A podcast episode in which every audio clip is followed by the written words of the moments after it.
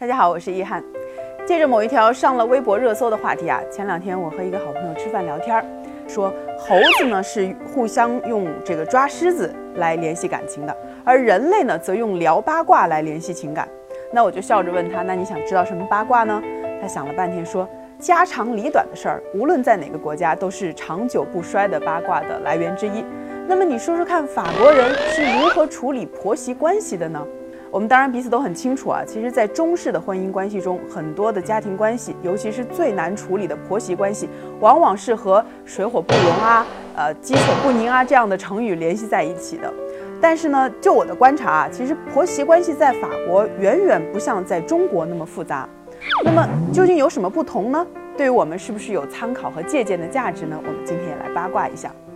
无论在哪个国家啊，我觉得在一个家庭关系中有三种身份影响着婆婆和自己媳妇的关系。第一个就是肩负着丈夫身份的儿子，第二个是隔代的子孙，第三个呢就是自己。在这三种关系的共同作用下，法国的婆媳之间啊，其实更像是一种由不得你选择的朋友。为什么会这么说呢？首先我们来看儿子，在法国啊，十八岁正式步入大学校园的年龄。很多孩子都会在要去读大学的城市租房子住，并且以此为起点，慢慢的脱离和父母共同的生活轨迹。所以我认识的绝大部分的法国年轻人都是和父母分开住的，所以他们和谁在一起同居、恋爱还是分手。都不会向父母通报，而且啊，如果没有特殊的情况或者是意外的情况出现，孩子们和父母长期分开住的状态会一直持续下去。只是遇到了周末、寒暑假或者是圣诞节这样的家庭聚会，儿子呢才会把女朋友或者是伴侣带回家中。而从家长这个方面来看啊，家长几乎从不会轻易的对儿子带回家的对象发表自己的看法。更不会像中国家庭一样要求儿子遵从自己的意见来对他施加压力。那么这样一来呢，即使儿子和他的这个伴侣啊组成了家庭关系，那么在这种不住在一起，只是偶尔串串门的关系中，儿媳对于婆婆来说也就成了儿子选择的朋友，而婆婆对于儿媳来说呢，更是一位没得可选的朋友。所以他们之间啊，就是一种很淡如水的，处得来就多处点，处不来就少见面的朋友关系。那其实说是朋友啊，也许大家会觉得太见外，但是呢，即使从法律的这个角度上来说也是如此。在法国啊，法律一向是遵循血缘优先的原则的，所以说即使是夫妻之间，由于没有血缘的关系，也没有遗产继承权。这一点呢，和在中国就大不相同了。了解了这一点，大家就。能够了解为什么婆媳之间、亲家之间并没有那么深的这个关系的牵扯，只是逢年过节客气一下、互相走动的一个关系。那么这点就不难理解了。好，我们再来看带孩子的事儿。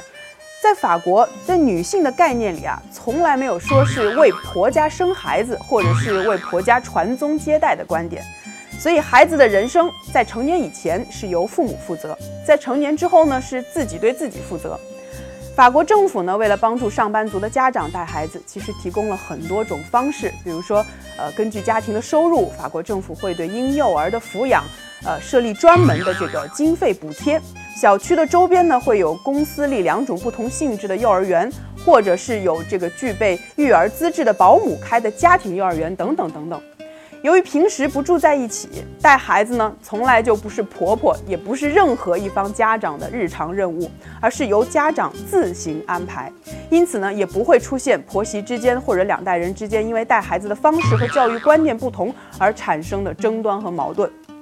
不过啊。一旦到了学校放寒暑假，选择把孩子送去父母那里住一段时间的家长就很多了。所以在寒暑假里，法国各地都经常可以看见带着孩子去滑雪啊，或者去这个夏天大山里去玩耍的老人。他们同样也很享受一年里和孩子在一起的这个天伦之乐的时光。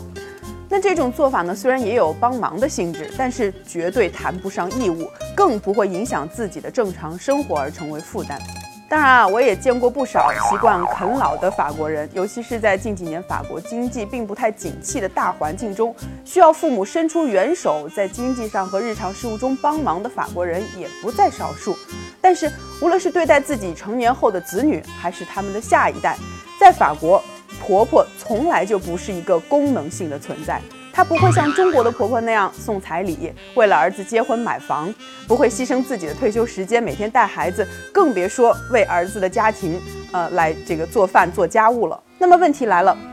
法国婆婆的人生核心是谁呢？这也是我要说的婆媳关系中的最后一个，也是最重要的一个角色，那就是自己。我觉得法国女性和中国女性最大的不同啊，就是对自我的一种定位。婆媳二人因为同为女性，所以都必须回答同样一个问题，就是我的一生到底要对谁负责，为谁而活？中国的女性从步入婚姻的那一刻开始啊，人生的重心轴其实就不断的在向子女倾斜。很多父母的生命意义都只是为了孩子，一直到生命的尽头，都在不断的给予，同时不断的干预。而法国的女性呢，却更加懂得收放和平衡。在完成了对子女抚养的义务之后呢，他们会慢慢的将更多的关注点和意义转移到自己的生活上来。他们懂得控制自己的干涉的范围，同时也维护自己人生的航道，懂得享受自己的生活。这也是为什么法国的婆媳之间能够维系这种很佛系的关系的根本原因。我们可能会觉得啊，法国的家庭成员似乎比中国的传统家庭少了那么一点点，呃，互相深度牵扯的人情味儿。孰好孰坏，在我看来，其实并没有做比较和评论的必要。但是，这种对于中国人来说稍显冷漠的家庭关系中啊，由于成员之间都是彼此独立的个体，所以说在很多的日常事务中少了牺牲，也少了索取，因此呢，更加简单纯粹，省去了很多不必要的误解、争执、烦恼。以至于是伤害。那么说了这么多啊，我们不难看出啊，即使是在一个家庭中间，如何彼此相处，也是一个大大的学问。其中最关键的就是把握一个度，不过度的干预，不过度的索取，少一份以爱为名义的强迫，也多一份对彼此的理解。过好了人生，也做好了自己，岂不是皆大欢喜吗？